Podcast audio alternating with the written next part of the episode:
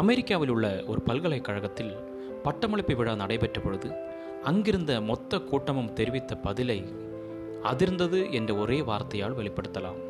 அந்த பட்டமளிப்பு விழாவின் துவக்க பேச்சாளர் பட்டம் பெறும் அந்த வகுப்பில் உள்ள அனைத்து மாணவரின் கடன்களை லட்சக்கணக்கான டாலர்களை தள்ளுபடி செய்ய தானும் தன்னுடைய குடும்பத்தினரும் சேர்ந்து அதனை நன்கொடையாக வழங்குவதாக அறிவித்தார்.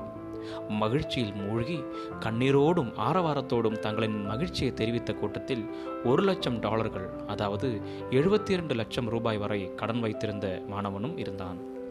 உண்மையுள்ள சாட்சியும் மருத்தோரிலிருந்து முதற் பிறந்தவரும் பூமியின் ராஜாக்களும் அதிபதியுமாக இயேசு கிறிஸ்துவை வெளிப்படுத்தின பின்பு யோவான் அவர் நிறைவேற்றின கடன் தள்ளுபடி வேலையை பற்றி எழுதுகிறார்.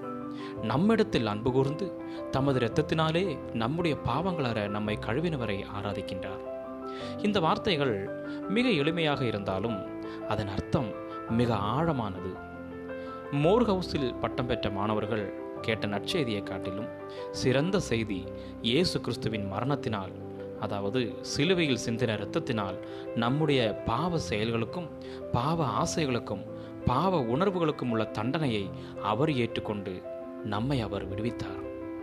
நம்மீது இருந்த கடன் தீர்ந்ததால் யாரெல்லாம் இயேசுவை விசுவாசிக்கிறார்களோ அவர்களின் பாவமெல்லாம் மன்னிக்கப்பட்டு தேவனுடைய ராஜ்யத்தின் குடும்பத்தில் நாம் இணைகிறோம்.